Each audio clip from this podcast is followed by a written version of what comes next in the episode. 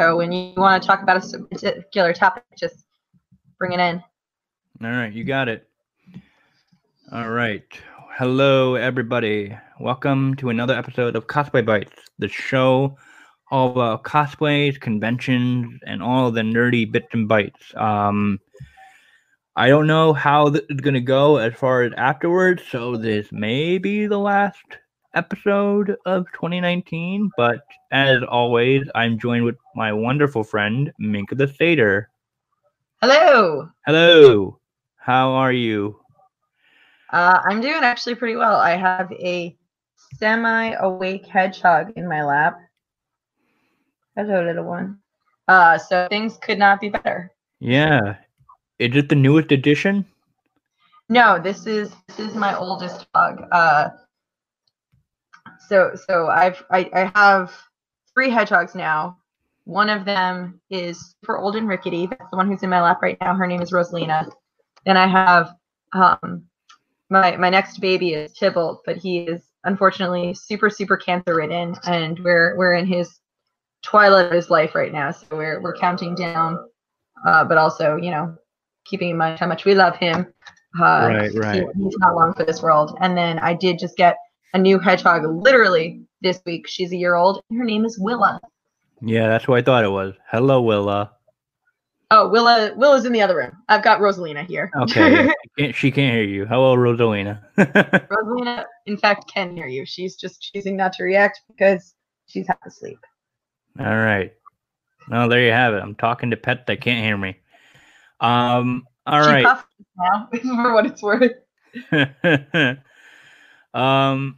So, as I had mentioned in the last episode when we talked about convention controversies and BlizzCon, I wanted to basically take, like, I took November off to just reassess the show, where I want the stance to have and tackle more um, more community related topics that need to be addressed. But uh, before I get to that, uh, just usual administration, housekeeping stuff. Um, Cosplay Bites is a podcast. It's on all your favorite podcasting platforms. Um, so if you'd like to rate and review the show, that would help out a lot. Um, December's here. My hiatus is over, so I've got posts planned out and scheduled up. Um, you can read posts on a game review I did on Astral Chain. Um, Princess Natalie Thor, who I met at New York Comic Con, she was a delight. Uh, Jessica Negri uh, looted Sirfetch'd, so of course I had to talk about it.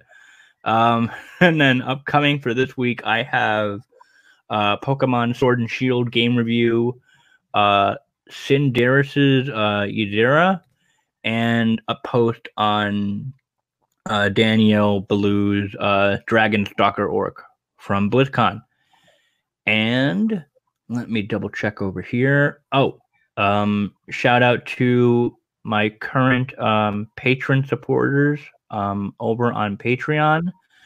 I have um, my friend uh, Shaylin, Noah, uh, Kendall, and then there was also uh, Nicole Marie Jean, Coralia Jade, Cat Yuska Moonfox, and Mink the Satyr. Oh, and oh my. Know that girl. Yeah, I know that girl too. She's right here. so with that being said, um, you know, talking about more cosplay related community topics, um, in addition to we're going to briefly talk about Rhode Island Comic Con because I was there for one day. Uh, Mink, you were there for oh, two days. You had to think about it. Two two days. I was going to say all three days, but two days. And then we also want to talk about um, just being safe while you're in cosplay at conventions. Um, it may be specifically tailored to females because I know females can get a lot of uh creeps like either stalking them or just being outright rude. Um so all that good stuff. Uh just to try to help prepare newcomers as well as veterans if they if we mention like any new method uh for the new year because uh 2020 is a month away, and then before you know it, boom, Magfest and Katsucon are right around the corner. Oh my god, don't don't even get my, pressure going. yeah, but I like that. 2020 is gonna be our year of safety and support. Yeah. Yeah. So, um, why don't we do Rhode Island Comic Con first? Because I feel like the safety thing is going to be a little bit more in depth. So, um, It'll bring the room down a little bit, so we can we can start on a high note. yeah. um, so yeah, Rhode Island Comic Con, my home state, good old Ocean to date, uh, held at the Dunkin' Donuts Center slash uh, Rhode Island Convention Center. They're both connected. And they are. I um, was always confused about that because the Dunkin' Donuts Center does have things going on in it. They have vendors in like that ring yeah, around where they would do like uh, whatever sport the Dunkin' Donuts Convention Center is No, yeah, yeah. But yeah. I feel like it. I didn't spend any time there, and I do feel bad because I know there are a lot of very um, amazing vendors who kind of lose out by being there. Right. No, yeah, because around the ring, I just I just remember because I would used to go there for the Providence Bruins hockey games. Like they would be in the arena. But I remember one year where some of the cosplayers, like they were stationed in the convention center, but then the next day they got moved to like the Dunkin' Donuts Center like arena. Like they Ooh, were yikes. In the arena. Like it was all opened up. Like this year was completely shut off, which I found to be very weird. Because it was like, yeah, you're just going in a giant circle, passing vendors. Um, It's like a vendor hall that isn't the official expo hall. It's Mhm. it's an a unique and bizarre setup. I feel like that would probably be a better opportunity for like I don't know an artist alley. Oh yeah, that might have that might have worked out a little better. Yeah. Well, because then it Um, would be an attraction. It would be something that I wanted to go to, kind of like how in other conventions, like you know, these large scale comic cons tend to separate the retailers from the artisans so that they have the big space for the retailers that the retailers need, but they also have a designated space specifically for artisans so that if you were interested in getting um, work that was produced by a person that you can physically see in front of you, then you could go to the artist alley. Yeah. Yeah. Yeah. So you could like travel around the convention more. That might be a good idea. If I ran a convention, If I ran a convention, it would be like this. boy, I I candy every day. you know, it's, it's, it's, it's easy to talk a big talk about running a convention, but running a convention is hard. Yeah, yeah, it can be. Um, so let's see. Um, Did you go to I any would- panels? did I go to any panels this year? Um, no, I Yeah, never. I, mi- I missed out as well. I feel like I would have enjoyed it, but I didn't ever have the opportunity to look through the program, which is is my fault. But right. I like panels; they're fun. Like, like my rule is that like I really don't go to panels anymore unless the topic is very, very interesting to me, or Or like, who's running it. or if I would run it, yeah, or if I went with a group of friends because I know we went to uh PAX East this year.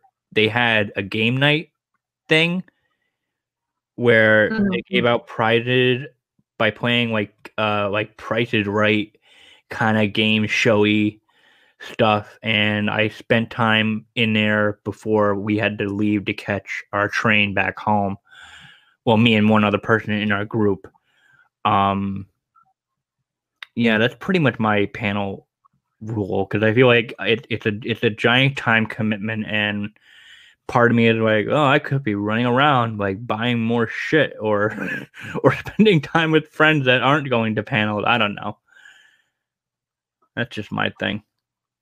My shameless plug is that my panels are always entertaining because it's 50% information, 50% entertainment. So everyone should, if you ever see a panel, uh, as brought to you by Mink the Satyr, please consider going because it is always a rocket's good time. Yeah, I wish. Even when my are on rocket, that's how you know it's a good time. Yeah, I, I I'm still kicking myself. I should have stayed. I don't know what made me think that the last train out of New York City to Long Island was at six o'clock. Like, no. Uh, he's he's he's talking about uh, New York Comic Con. I um I did a panel with a group of other cosplayers. Collectively, we are referring to ourselves as Trash Fire Productions.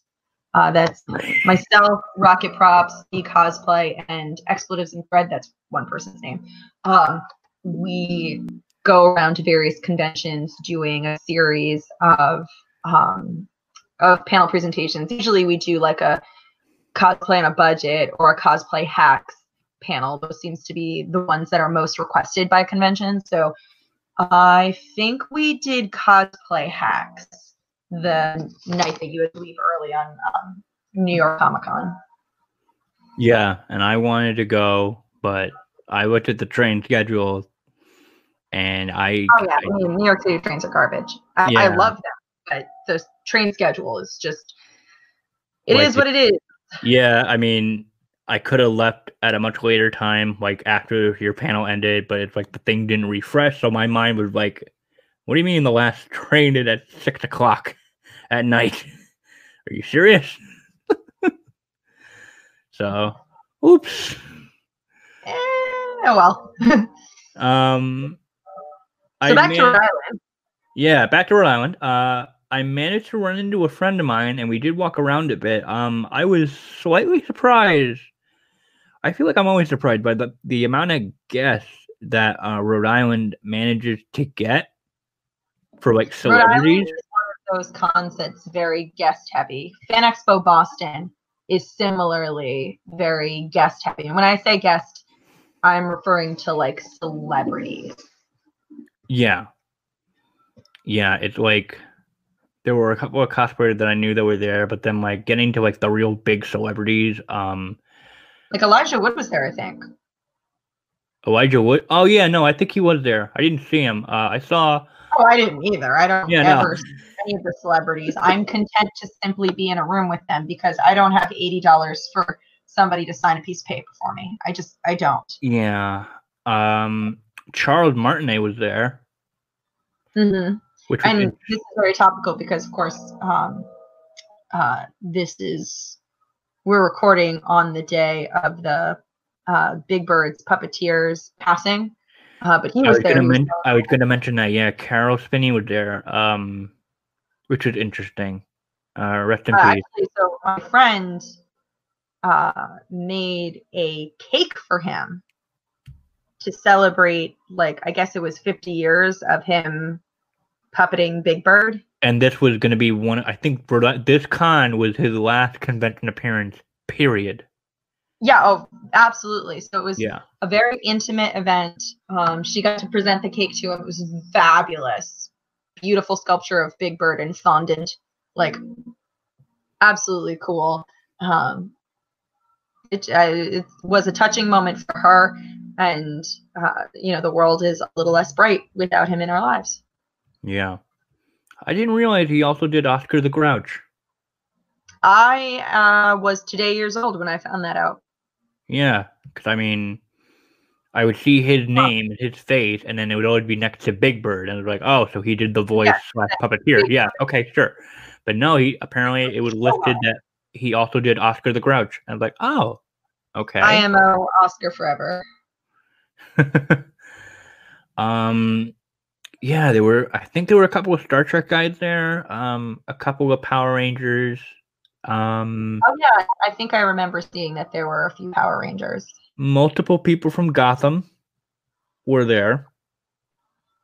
Uh, John Wesley Shipp, the '90s Flash, was there. Um, yeah, I was very yeah, tempted. I was, I was woefully unprepared for what celebrities were at this particular convention, but that's okay. Yeah.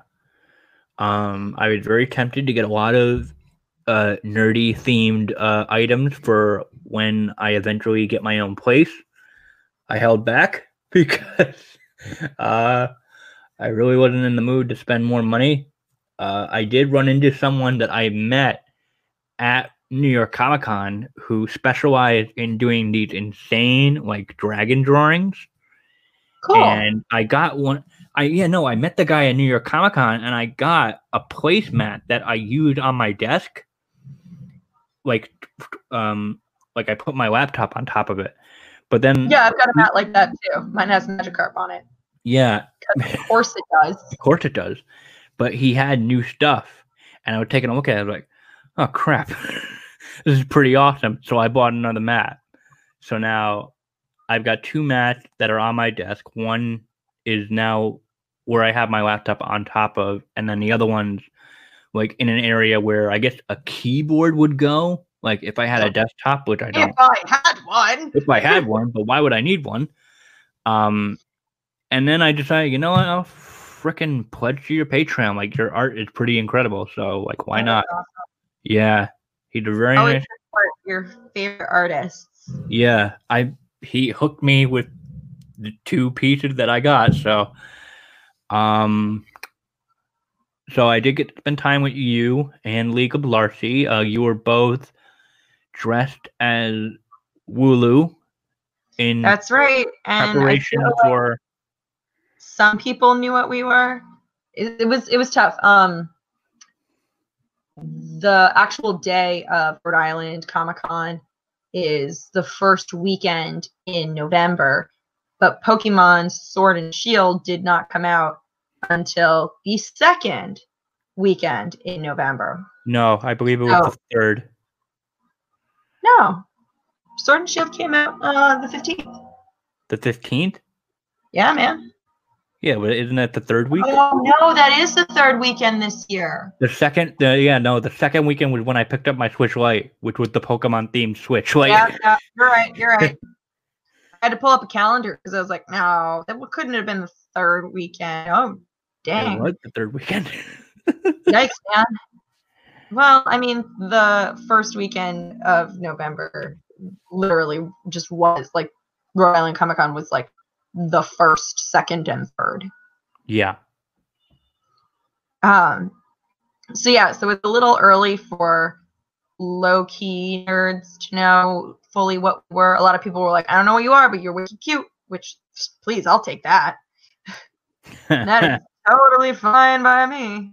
yeah. Mm. And then you were toothless on another Yeah. day. Uh, that Sunday uh, was the um, the Rhode Island Comic Con cosplay contest. So I decided to wear toothless on Sunday rather than on Saturday. Right. That was Uh, a delightful competition. I won't lie though. Uh, I discovered something that kind of broke my heart a little bit. uh oh. And you, well, it, so anytime I go to uh, a cosplay contest backstage, that's where I meet the cool people. Like that's where I get to see artists and like talk to them about like what did they do, tell them that they're great. Like this is where stunning and amazing people congregate is backstage the cosplay contest. Sure. But what happens is you get a lot of people who are very talented who feel like they have to enter themselves as novice or the contest rules state that they have to enter themselves as novice if they haven't competed before or if they have not won anything before which is dumb Huh. because if you've been making costumes for 20 years, you're not a novice. No. So you see these people with brilliant, beautiful costumes, and you're like, oh my gosh, what division are you in? And they're like, oh, I'm a novice. You know, it just boggles my mind. So that makes me sad that like there are contests that force you to stay down or people who might not feel strongly enough about their own talents to like put them themselves in the category that they actually deserve to be in which Sure. judges cosplay judges can move you to a higher category at their own discretion I've done it loads of times where I've had someone enter as a novice, and I'm like, I ain't judging this person as a novice, at least a journeyman. That's the mid tier. Um, but speaking of journeyman, there are a lot of people who are in the journeyman division who should be in the master's division. And it just makes me so sad that they either don't feel like they uh, can be our masters in their work, which is stupid because their work is beautiful, right? Or right. because of these like antiquated convention rules, they're not allowed to be a masters division because they didn't win enough journeyman awards. I don't. So I yeah, so it's either like, you have to win three, or you have to win best in your class. I, I don't know. All I know is that one year I competed as a novice, another year I competed as a journeyman, and then another year I competed as a master's. That was when I was only doing one competition a year. Hmm. And then once I started competing as a master's, I was like, well, I guess I'm a master's now. Boo Yeah. So but when I first started competing, I was told, nope, if you've never competed before, you have to be a novice, even if you aren't. And I was like, well, that's dumb because I think the novice division should be reserved for people who are new to the art of costuming. Yeah. I think that we should be judging their work with that lens as right. opposed to someone who's super experienced being in the novice division because it's like, well, they're, you know, they're going to win and make the new people feel like garbage, that they're not as good. Yeah, so yeah, so it's either like bullshit convention cosplay contest rules or the um participant themselves are very um I guess I'll say like low in their confidence that they feel like, you know, something that they think that others think is phenomenal, they're not really that confident. So they're like, oh, I mean, far too many of my friends are brilliant crafters, but do not consider themselves to be masters. And I think that that's a travesty because they clearly are. Absolutely. Yeah. If they would just compete at the masters level, and probably win something, then they would see it for themselves. So it's a lot of it is just like taking the leap and just like jumping in both feet and just saying, this is what it is now. Right. Because at the end of the day, I loved competing at the Comic Con, at the Rhode Island Comic Con um, competition. But the number of people in my division were so few. I think it was something like there had to be close to 50 people who were competing, like overall. 50 people. And That's a lot. the masters division, I think there were only five. Oh, God. Yeah. That's a jump. Yeah. Oh, man. It's a very small percentage of the group. There's like a math percentage here. Hmm and I can tell you right now, there were more than five master level costumes in that bunch. Just a lot of people either were kept at novice because of convention rules they thought they had to follow, or they didn't have the confidence to go from journeyman to masters because a lot of it is self elected. You know, right. no one's like no one went up to me and they were like, "Oh, you're a master. Prove it." You know, like what? Uh, self-reported. Hmm. Was there any um place where you could like express concern to maybe like suggest uh changes for like future comp cosplay contests? Well, I don't think a costume contest can really make a change in this particular case because Rhode Island Comic Con did not, to my knowledge, have any rules saying if you've never competed, you have to be a novice. Right, like, right, okay. You self elected into whatever category at sign up. Huh. Um, so I don't think there was anything the convention could do to get more masters to participate. I think that was just, you know, a function of for whatever reason, on that particular day at that particular convention, there were a lot of very talented artists who all believed that they were journeymen. Hmm. Yeah. Sounds like you gotta talk some sense into people. It's like, no, you're talented. Go in this Oh god, typically I have though. It always sounds like I am trying to like sell somebody something though. I must come off like a used car salesman because I've I've literally told friends like, "Hey, heard a rumor you were going to be in this contest as at least a journeyman, right?" And they're like, "No, I went novice." I'm like, "I'm gonna need you to make a change." Cause you're too good. I'm gonna stop you right there. That's Oh, stupid. seriously. Like I had I had this conversation with one friend where I was like, honey, you're a master. Why are you going as novice? And she's like, Well, I've I this is like only my second competition. I was like, Don't care. Nope. Next. Bye, Felicia. Like, oh man, it was oh my god. it was okay because as it happened, I was judging that contest. So Oh. I I moved her to journeyman. Like we got her paperwork, we saw her stuff. I turned to the other judges and was like, so she's at least a journeyman.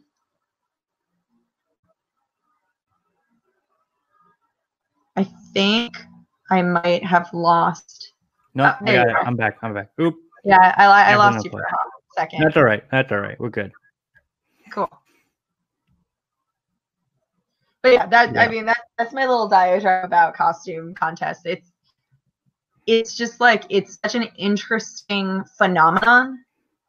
And I can't put my finger on why it makes me sad to see. But I think it's just like my my inner self-righteousness is like, but you're talented. You should be noticed for your talent. Yeah, no, that's that's something supportive friends do. It's like hype them up. But then I'll go, I'll like, the saddest thing to me, the absolute saddest thing, is when I see two cosplayers backstage and they say, What division are you in? And someone says, Not the division the question the person who was asking the question is, and they're like, Oh thank God. Like there's nothing sadder than that because basically what's happening is those two people are are, are meeting and sizing each other up and deciding am i competing against this talent Oh right, right, yeah. Oh. Oh boy. meanwhile larcy was like i'm competing against you and there's nothing you can do about it and i was like hot dog Well, I mean, yeah, she's definitely the kind of person that would just like she'd do what she want. well she didn't start that way she was very nervous about competing as a master the first time around um but now Oh. i think she, oh yeah she's she's really feeling her oats now and she's feeling like really good about it but she had one best in show at i want to say portcon 2018 Okay. Made her an automatic masters uh, henceforth. So she was just like, it was, I think this was the first contest we were competing against each other. Dun dun no, I dun. think PortCon 2019 we competed against each other. I, I don't know. Anyway, she was she was being silly about it, and I loved it. I loved every minute of it. That's good. I was good. secretly hoping that she would win because then um, we'd use her prize money to buy lemonades.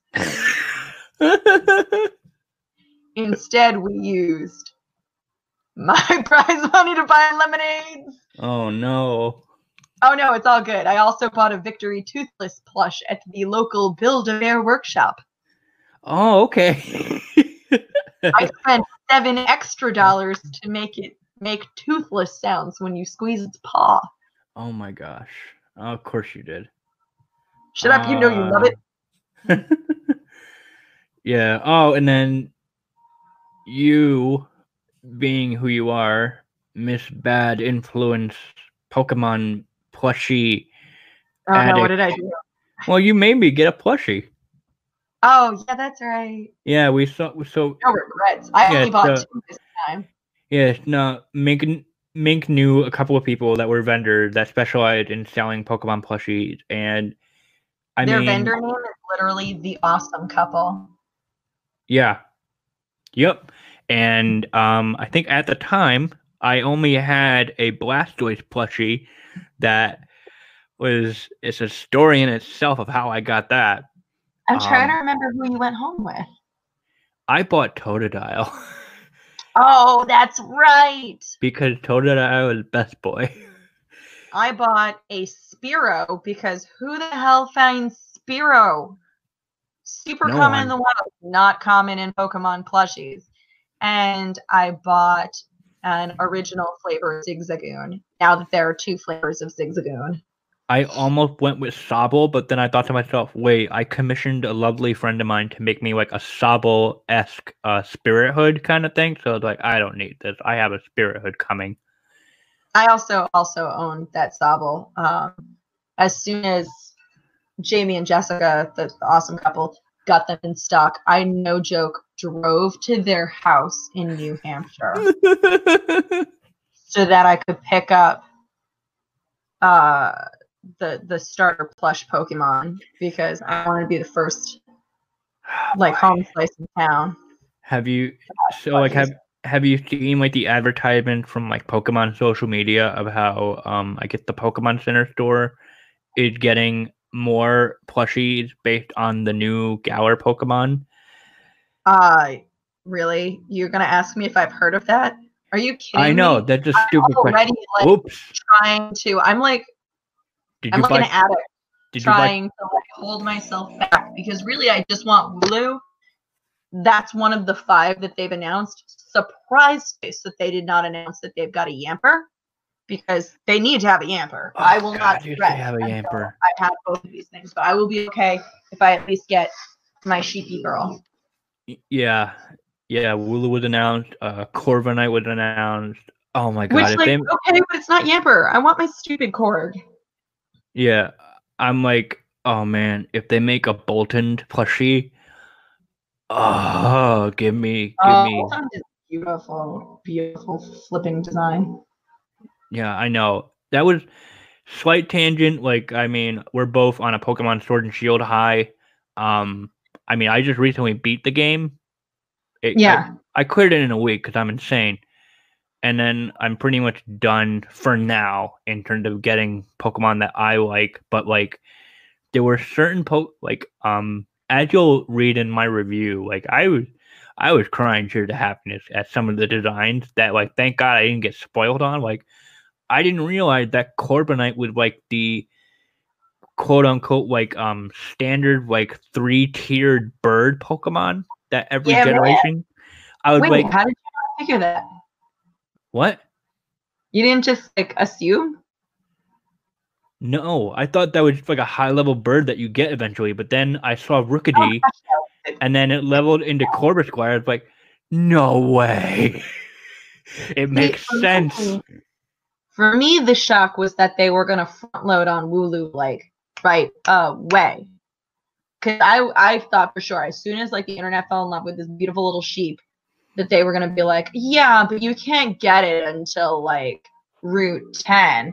By the way, this is obviously an old school reference to like Pokemon Red and Blue, where like you couldn't like all the best Pokemon were on Route 10. It's like you could get like you know Rapidash on Route 10, and you get Eevee on Route 10, but it was like one of the later routes on the game. And you're like, thanks. Yeah. And then like I got spoiled on um Nickit and Thievul, but I took one look at it like, oh my god, I want you. But then like I knew about Yamper. I didn't realize he evolved, and then he evolved, and I took one look at Boltund, it's like, oh my heart. Oh, I'm getting spoilers left and right. Left and right. so I was like, give me them spoilers. yeah. I was I also wanna very. Yeah, I was also very amazed at like the unique um evolve conditions for some of the Pokemon, specifically with Farfetch'd. How you had to get three critical hits in a row, or not in a row, in one battle for him to evolve. So it's like, oh, interesting. Oh But- yeah, yeah, yeah. Yeah. It's like, yeah, no, I, I don't have. I mean, I do have both games, but I am currently playing Shield, so that is a mystery to me. Although it's not because I've been watching like let's plays and all kinds of YouTube videos Oh yeah. uh, soothe my savage soul. right. Right. It. I'm a garbage human who only can get my thrill through Pokemon and cosplay. yeah. I guess it didn't really hit me that like um the mystery gift uh Meowth that's a Gigantamax. Uh, he can't evolve. No, none of the Gigantamaxes can. That's why it's BS that my Eevee mystery gift thing can't evolve. I was like, Right. great, I catch one in the wild, but it's fine because you can get um, Eevee really, really quickly. I think it's like on Route 3. Right. Right. And now that I have a Ditto, all I have to do is just like pop an Eevee. I actually just breed my um, Gigantamax Eevee because its offspring can evolve. So I'm just like, oh, but I want a Flareon. Okay. Yeah, you could you could find them in the wild area too, as I've discovered. Uh, what? Uh, Flareon? Yeah, I heard. I heard that, but I'm only at the third gym because I'm grinding like a- fiend. Oh, so, like, you're gonna be like you're gonna be you're gonna be over leveled. Oh, I know I'm over leveled. My Pokemon are all like I have an entire party that's in their mid 50s. Oh, it's bad. I also have a Pokedex of like I don't know, uh 175 because I'm just like I'm going through every Pokemon that I've caught and just evolving them. right. So, you know, that means I've got like I've got a Chandelure, which means I took a, a Litwick and I leveled it up to level 40. Because, you know, that's what you do when all of your enemies are like level 30. you just grind, Yep. grind, grind, grind, grind. Yeah, like all my all my Pokemon now are like in their 60s or somewhere upwards into the 80s. It's it, this is like the most fun I've had leveling up. Pokemon. I enjoy I enjoy the game deeply. There are some people who are like, it's the same thing, but a different color. And I'm like, yeah. And also, you know, so I appreciate that they basically have like a Breath of the Wild theme open world area because that makes me happy. That brings me joy.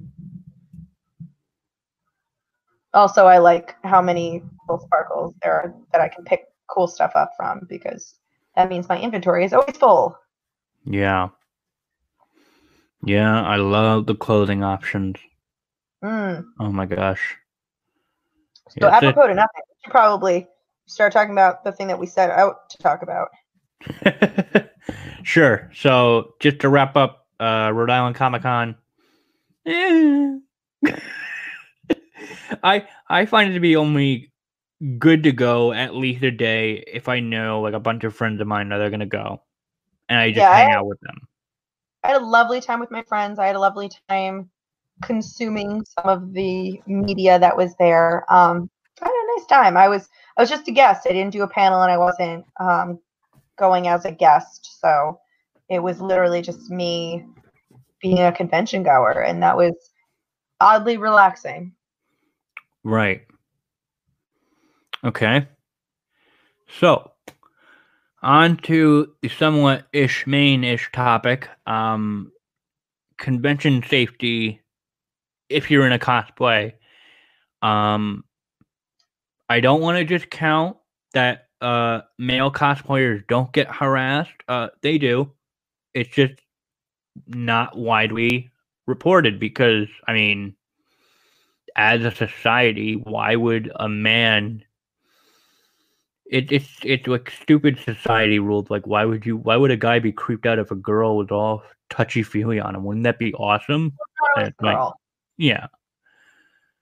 But But Just- sometimes it is. I mean, regardless of your gender, conventions draw out a variety of people who have variety of interpretations of what is socially acceptable. right, Sometimes the people who are just close talkers, and that can in itself put people on the defensive because close talking kind of breaks into your personal comfort zone. Um, Yeah. And that can put people on high alert, and that can make you think like, "Oh, geez, this person is creeping on me." Um, when we're talking about convention safety, we're not necessarily referring to those sorts of inadvertent moments of awkwardness, we're referring to moments where your safety and sense of personal well-being is compromised. Yeah, you're at risk. You're you're in some sort of danger that you really shouldn't be in at a freaking convention. Well, the hard Um, thing is that we are all trained to be polite and nice to strangers. Right. Even when a stranger has crossed your personal boundaries, we are trained to say things like, excuse me, or pardon me, or no thank you, as opposed to, stop, this is not okay, or I feel uncomfortable. And Right. that's something that is taking me. I'm not saying has taken me because I'm still working on it. So I'm going to use the present progressive. That is something that is taking me a while to get comfortable with in and of itself is the idea that if I can't predict who is going to make me feel uncomfortable, then I can at least prepare myself for what I can say or do should I be put in a situation like that. Right. So, you know, I, I'm going to assume that every cosplayer at some point is going to meet some person who, in some way, is going to make them feel uncomfortable. It might be something they say, it might be something they do, it might be the way they comport themselves or how they look at you. But there is going to be a time when you are in cosplay at a convention where you are going to feel uncomfortable. And there are some things that you can do to keep yourself from becoming a victim or keep yourself from feeling victimized. Right. Right.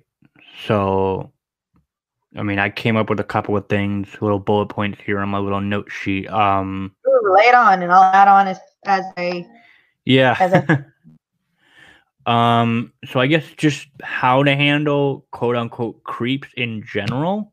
Um, you could try to be, again, like you said, like we're all trained to be polite and nice to strangers, but just try to be firm. Like I know what you said, like it's something that you're working on, like just trying to, again, things like this is uncomfortable, stop. Um, this isn't a good idea, stuff like that. Um, mainly other notes I have here are um, traveling with your friends, like being in Yeah. a group. Um, that also helps. Um,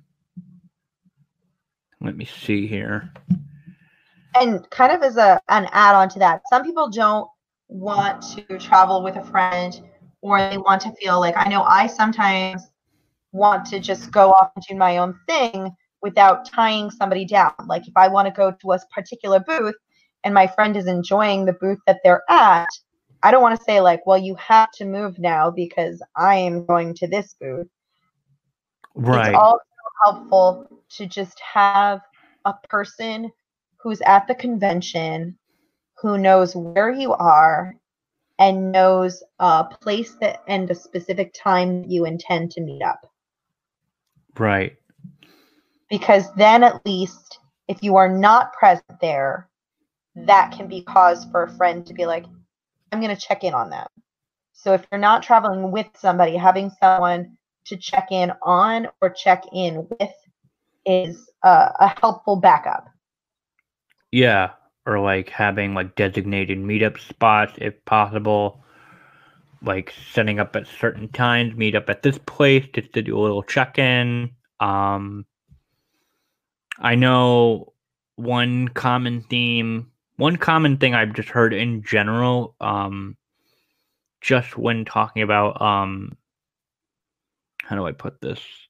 Like like females supporting each other, like some females will write down or share like like hey like if you ever if you're ever like being creeped on by someone and like we're near each other you could just give me a look and i'll know and then they basically like two strange two females that are strangers will just like actively just start acting like they've known each other for years as a way to like help, I guess, escape the awkward slash uncomfortable situation?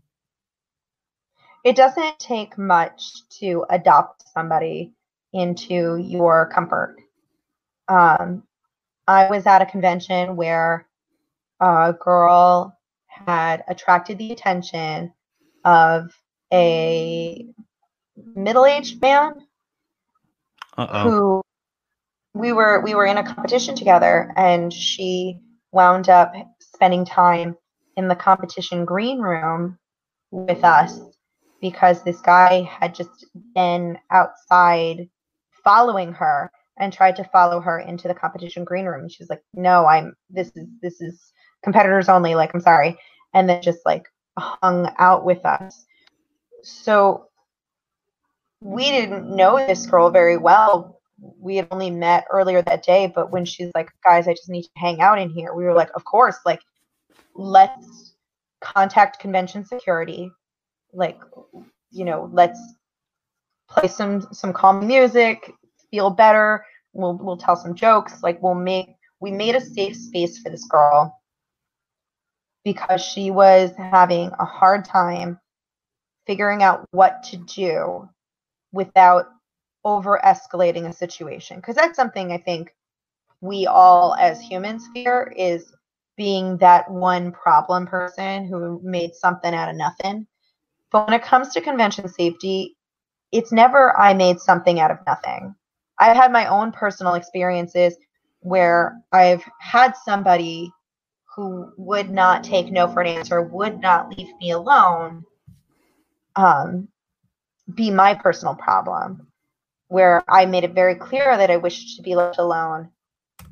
But this individual couldn't do that, whether he willfully chose not to or was unable to kind of control his own impulses. Anyone's guess. But one thing that I found comfort in is that when my friends urged me to speak to convention security, their first reaction wasn't like, well, did you tell them to stop? They were like, all right, we're going to keep some eyes on you.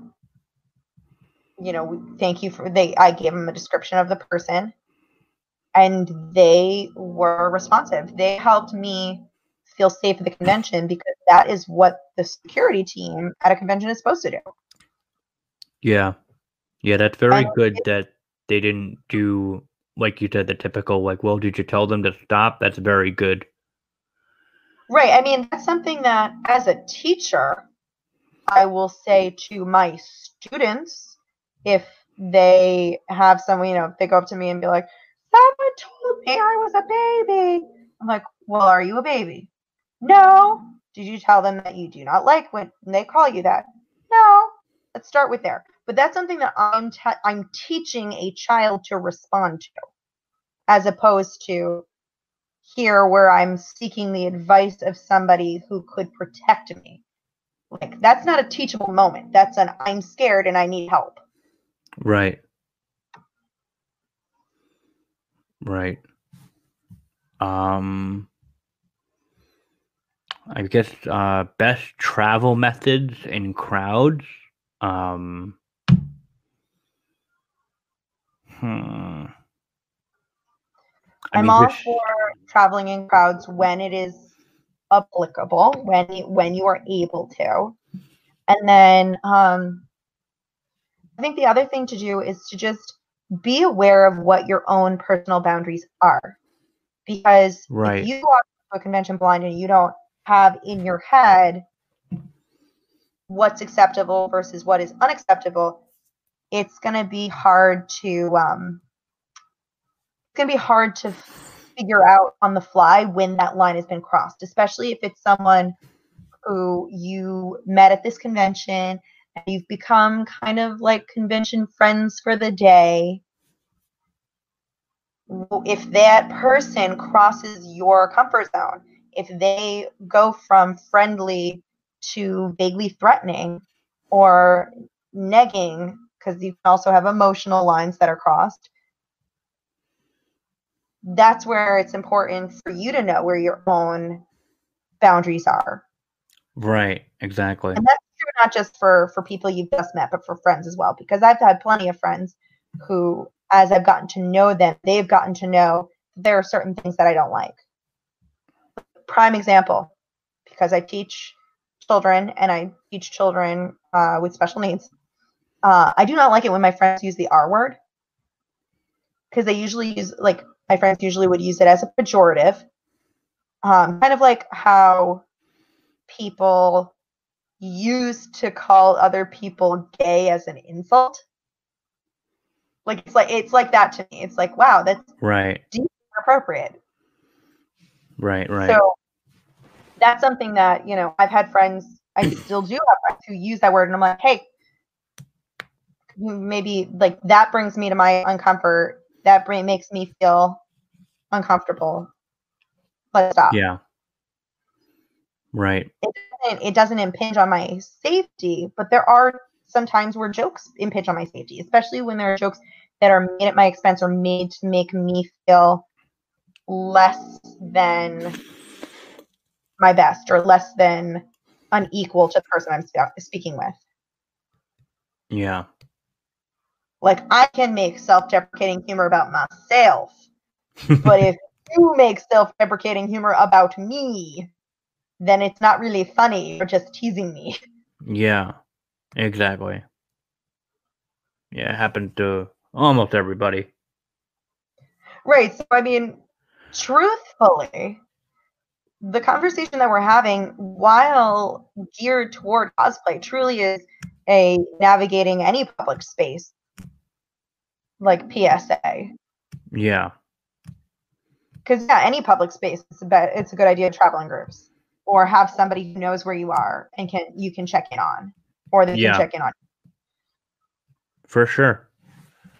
Um just thinking I guess when you're seeing um cosplayers as guests and like you want to take a photo with them, um just be respectful of how you're posing with them or or like where you put your hand on them like generally I know in my case I've usually been fine with like putting like my hand either over their waist or um their shoulder totally fine because i mean i've known some of these girls for years.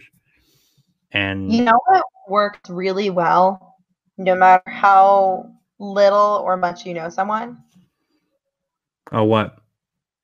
Uh, just asking, is it okay if I? oh yeah that too. No no completely agree. yeah Like check in with somebody from the from the get go is the like I have friends who I have known for a decade who will still ask if it is okay if they put their arm around me when we pose for a photo. And I love every time because on Wednesday, maybe it is okay, but on Friday, it isn't. Like, sure that- yeah beautiful. I live for that. Um, or like, and that's true also of like if you're taking someone's photo. Actually, a hilarious moment of photo etiquette. Uh, my friends and I have adopted this philosophy that we implement. If we see someone who has a camera who's trying to take a photo but is not asking for permission, we don't post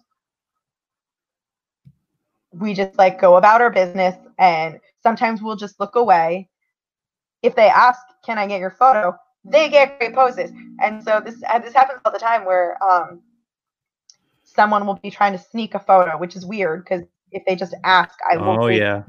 pose. Um so someone tries to sneak a photo and like we give them garbage. Like it's just like we don't even stop walking.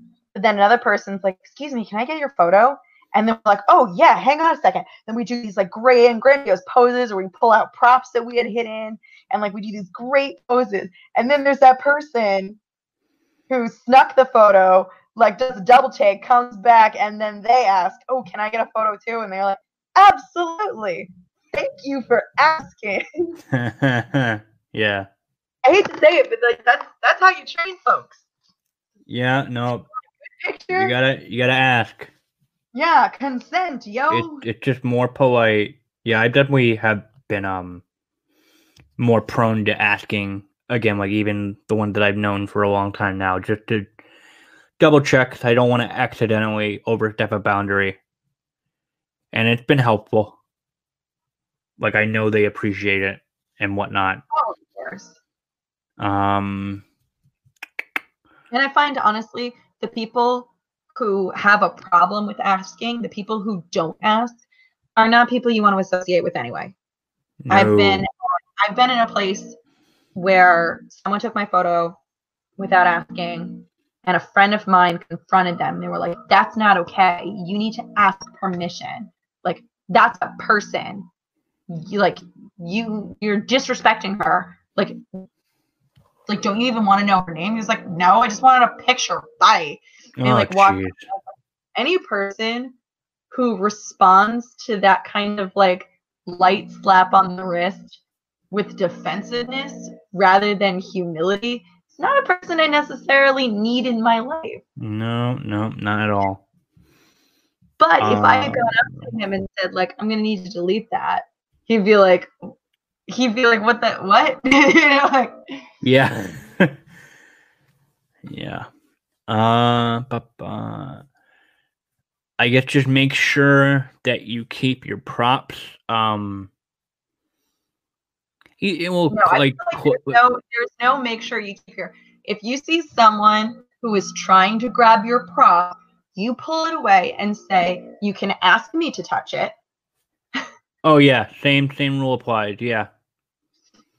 Just- Oh my good God. I've had people grab for things that they think that they can touch just because it's in my hands and they want to say, they're like, oh my God, I really love your bow, they say as their hands are reaching towards it. And I pull it away and I'm like, oh, thank you. Did you want to touch it? Like, I'll call them out. I'll be like, oh, did you want to touch it? And they were like, uh, yeah. And I was like, okay, here are the places that you can touch it because the rest of it's a little delicate and then I'll Yeah. always hold control of my own prop. yeah. If I know that my prop is unbreakable, then I will relinquish control of my prop. But if I'm not even a, like, if there is a bit of me that thinks that this prop might be damaged in some way, I will not hand it off. I'll be like, here, leans it towards you. You can see it, but I won't relinquish control because if that prop breaks, the person who's responsible for it won't know how to fix it. I will not be in a position to fix it. And the person who's responsible for breaking it has all the right in the world to just disappear into the crowd. And Yep. it's not their problem, but it is my problem. Now it is. Yeah. Uh, Right. And then I've I've spent many a convention brooding about like, oh, I can't believe this prop broke. And I have no idea how to fix it at this convention. Oh, yeah. No, been there. Been there, done that. Yeah, for real. Mainly- for real. mainly in cases where like I didn't know that like um my prop didn't meet like the safety standards, so I basically went to a con as Nightwing where I couldn't bring the uh sticks that I had made, which were out of wood because I guess they were too hard. So that really bummed me out and then prompted me to it prompted me to buy uh foam weapons that Nightwing uses just so that like I'm like future proofed to um not have that happen again. um that just I guess really comes down to double check before you enter on what the the rules um the rules for props are. yeah. Uh da, da, da. any other last minute tips that are coming to your mind? Or do you think we covered a good chunk? top of my head, But I think that if anybody listening has any additional um, things that they want to add, they should absolutely write in um, and give suggestions. Uh, what's a good place to write into? Um, good place to write in into for suggestions. Uh, you can. Oh, you could email my Facebook page for the show, uh, Cosplay Bite. Go ahead, plug it, plug it. Yeah, yeah. I keep forgetting that I have a Facebook page for the show. I never plug it. Remember that B Y T E S. Yeah. Any other suggestions or topics to help keep the show lively? Uh, you can message them to me on my Facebook page, which is Cosplay Bites. That's actually got to be the more um, proficient way to do it instead of just me blasting out my email because. Uh, uh da, da, da. yeah that's pretty much it um i know the other thing that i wanted to do an episode with mink on and i mean we could implement like the whole teach a technique uh segment into it but um definitely stay tuned for a uh, budgeting for cosplay episode because i definitely want to try to get that in there but I think, unless we got nothing else to say, that is a good spot to end it on. Sounds great. As always, um, anyone out there listening, please, I encourage you to come follow me on social media. That's Mink the Sailor on pretty much everything except for Snapchat and TikTok. Those, those are you. Yep, and then I've got the Lightning Palace blog, uh, my free to view Patreon. But if you become a patron, I can give you some little goodies. Uh, the Cosplay Bites Facebook page, and then wherever the heck uh, you want to listen to the show. Um, yeah. So thanks so much for listening, and